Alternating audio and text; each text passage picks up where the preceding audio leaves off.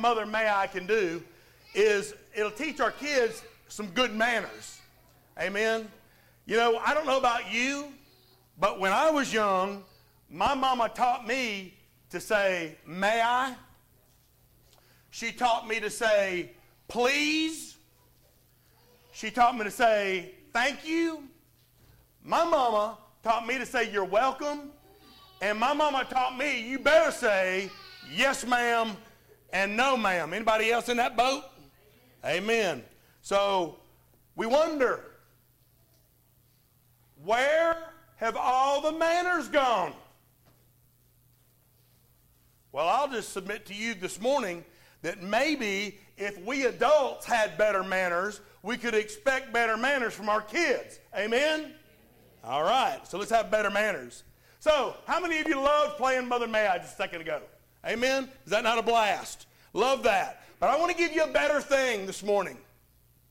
And listen here it ain't a game. Because we're going to play Mother May I Be Like You. Mother May I Be Like You. To begin with, I want to share a poem with you from Herbert Farnham. And it goes like this God took the fragrance of a flower, the majesty of a tree.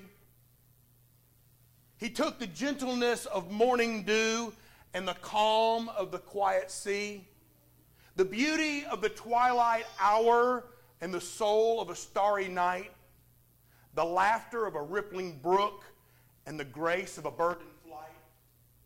God fashioned from these things a creation like no other. And when his masterpiece was through, he simply called it Mother.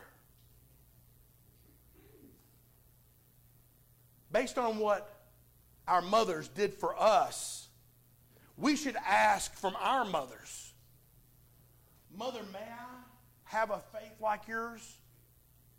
Mother, may I have a heart like yours? May I have hands like yours? Let's look at those.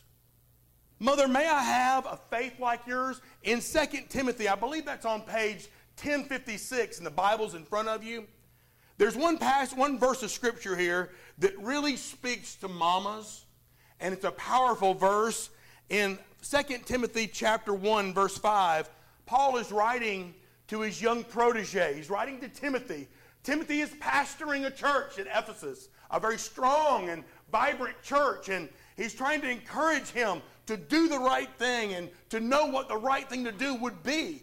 And here's what he says. In verse 5, he said, When I call to remembrance the genuine faith that is in you, Timothy, which dwelt first in your grandmother Lois and your mother Eunice, I am persuaded it's in you also. Mother, may I have a faith like yours? In Proverbs chapter 31 and verse 31, the Bible says that charm is deceptive, that beauty is fleeting, but a woman who fears the Lord is greatly to be praised.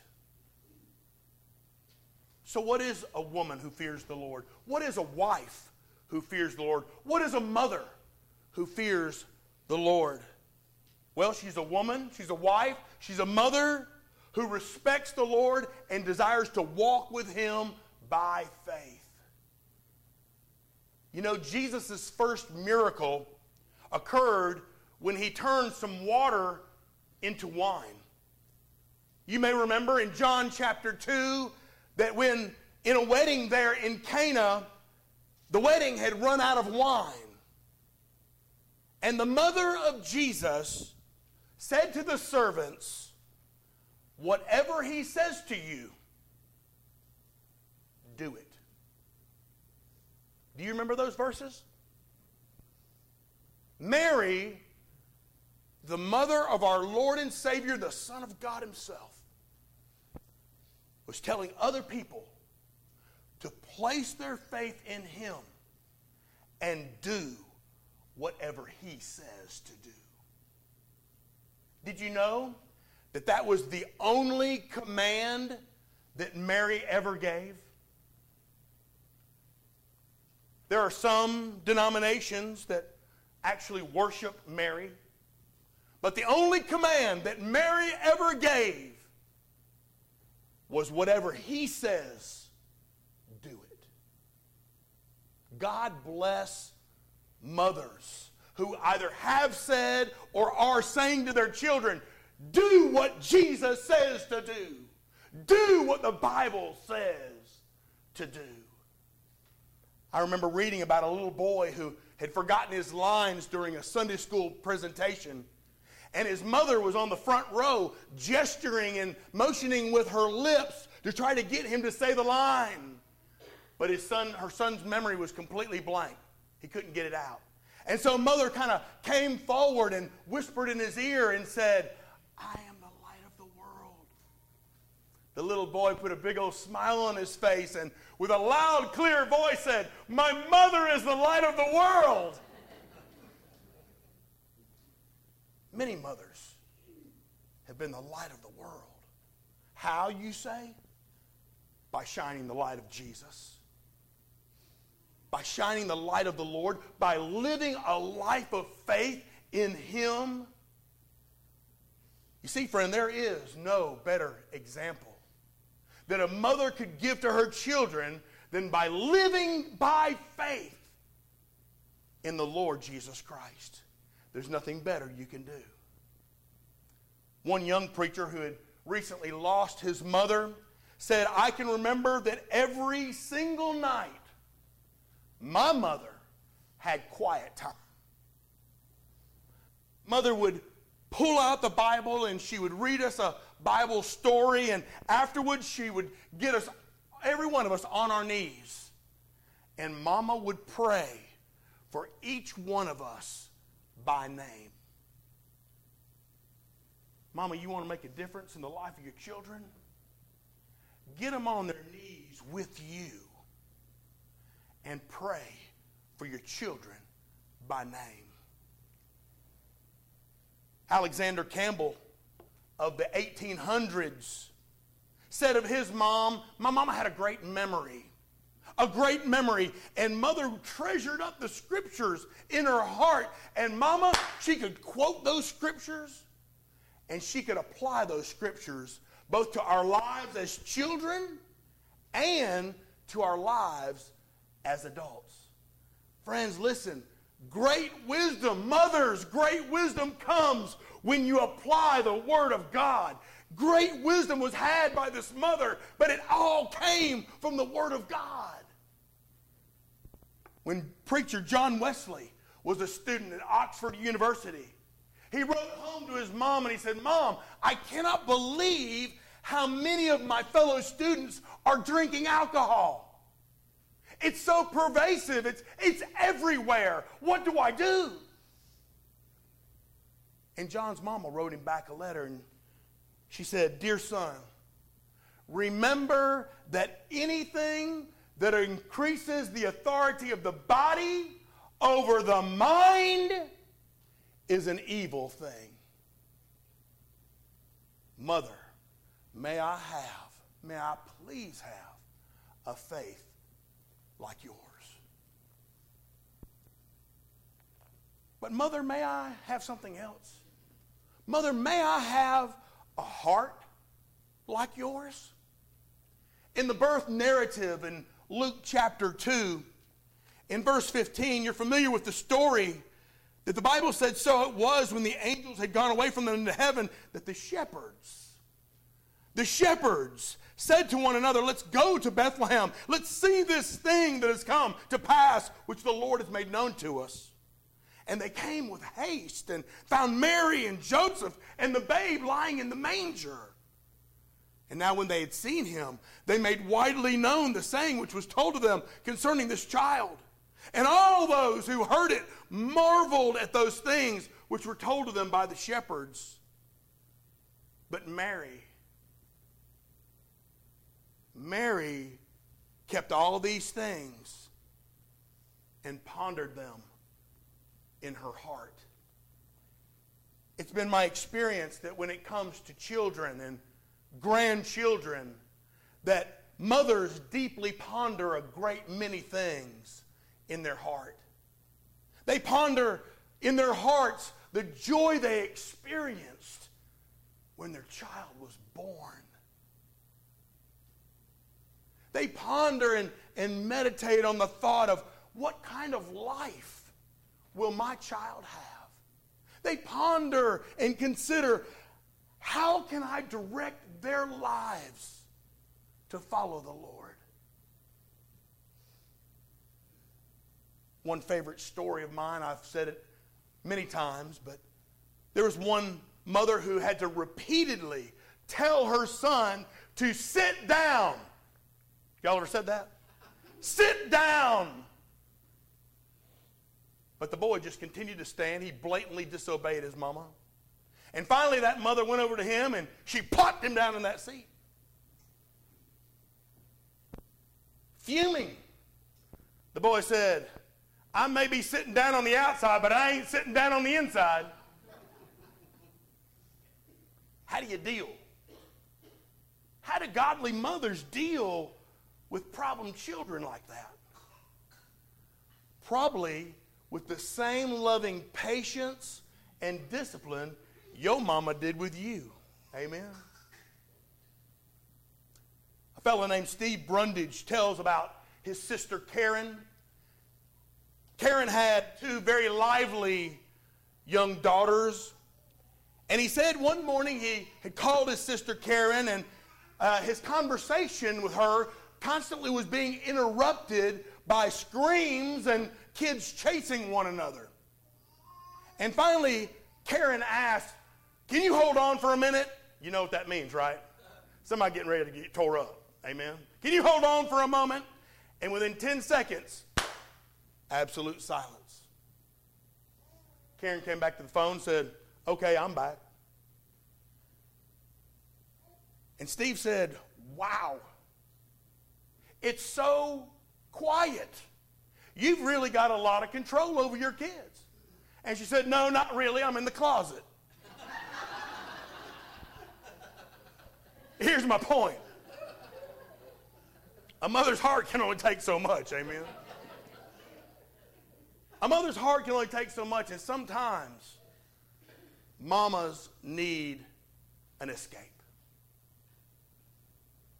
So, men, sons, and daughters,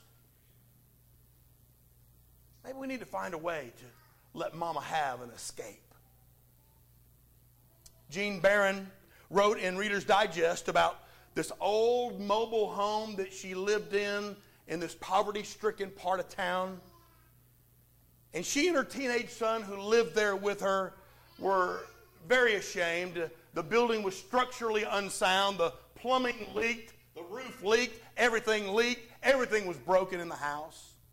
And one day, her teenage son brought his best friend to the house. And his friend and their family had everything materially that any family could ever want. And Jean's son said, My friend's run away from home. And she was kind of taken back by that and said, Why would, why would he run away from that? And her son said, Well, at their house, they got a whole lot of things, but they don't have much love. At our house, we got a whole lot of love, just not many things. Mother, may I have a heart like yours? You know, a, a heart of love, a heart of compassion, heart of patience and sacrifice and tenderness. But I'm not satisfied with just a, the faith of my mother. I'm not satisfied with just the heart of my mother. I want to ask my mother, Mother, may I have hands like yours? You know, Proverbs 31 speaks about the hands of a godly mother. And it says, A wife of noble character, who can find? She is worth far more than rubies. Her husband has full confidence in her and she lacks nothing of value. She brings him good, not harm, all the days of her life. She selects wool and flax and works with eager hands. She's like merchant ships, bringing food from afar. She gets up while it's still dark and provides food for her family. She considers a field and buys it, and out of her earnings, she plants a vineyard. She sets about her work vigorously, and her arms are strong for her tasks. I mentioned to you earlier about that passage in 1 Thessalonians where the Bible talks about Paul likening ministry to motherhood. Here's that verse. We were not looking for praise from men or from you or from anybody else. That's mama's amen. They ain't looking for praise. We, as apostles of Christ, could have been a burden to you, but we were gentle among you. Here comes. Like a mother caring for her children. Brother Bill, why in the world would you bring up a point like that in the middle of a Mother's Day message? Well, here's, here's the reason. See, a mother's hands are not just for the home, a mother's hands are also for the ministry. Speaking of, one mother who was a Sunday school teacher as her ministry had asked one of her students and said, Johnny, you tell me the truth now. Do you pray before you eat? And, she, and he said, No, ma'am, I don't, because my mama's a good cook. Praise God for that. You know, mothers have hands that are great cooks. Some of them really good cooks. It's uh, amazing to me. Do you remember Mama's home cooking?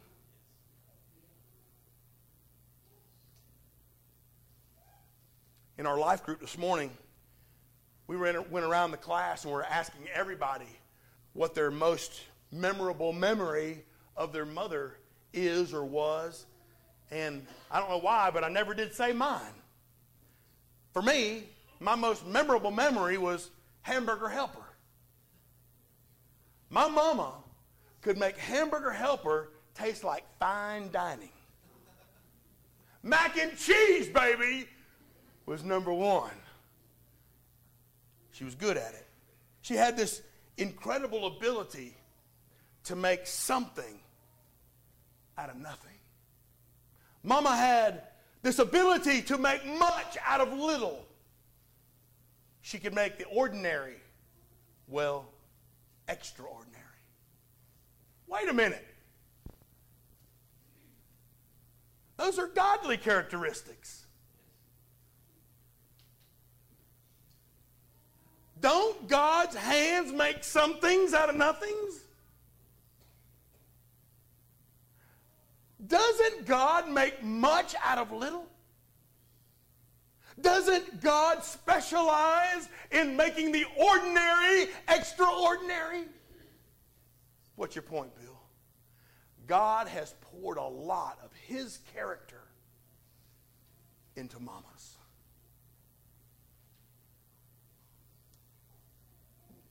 Many of you may remember Dr. James Dobson's one of the one of the most foremost uh, psychologists in the life of Christian families. Dr. James Dobson tells a story about when his son Ryan was a baby. And it happened that he had come home and it had been a terrible day for his wife Shirley. Their son Ryan had been sick and he cried all day long. Once, as Shirley was changing his diaper, the phone rang and she reached over to, to answer the phone. And while she answered the phone, little Ryan had an attack of diarrhea and it went everywhere. Can you imagine? Many of you mamas can imagine. Well, Shirley cleaned up the mess and she put him on a fresh diaper and scrubbed him down with lotion and put him on some sweet smelling clothes. And then she took him into the living room and she began to feed him. And after she fed him, she put him over her shoulder and began to burp him. And it wasn't just a minute. he puked all over her, all over himself, and all over the couch. James Dobson came in and said, When I walked in the door, the aroma of motherhood was everywhere. And my wife Shirley said, I don't remember this being in my contract. I bet many mothers feel that way. I don't remember this being in my contract. Mother, may I please have loving, hardworking, sacrificial hands like yours? Mother, may I have a heart like yours in love and patience? Mother, may I have a heart like yours, a faith in Christ. Friends, in conclusion this morning, I want you to hear what some of the greatest men this nation has ever known had to say about their mamas. If you had to say, what is the, the greatest position in the, in the United States of America? Anybody? President? This is what some presidents had to say about their moms. All that I am or ever hope to be, I owe to my angel mother, Abraham Lincoln. My mother was the most beautiful woman I ever saw. All I am, I owe to my mother. I attribute all my success in life to the moral, spiritual, intellectual, and physical education that I received from my mama. George Washington.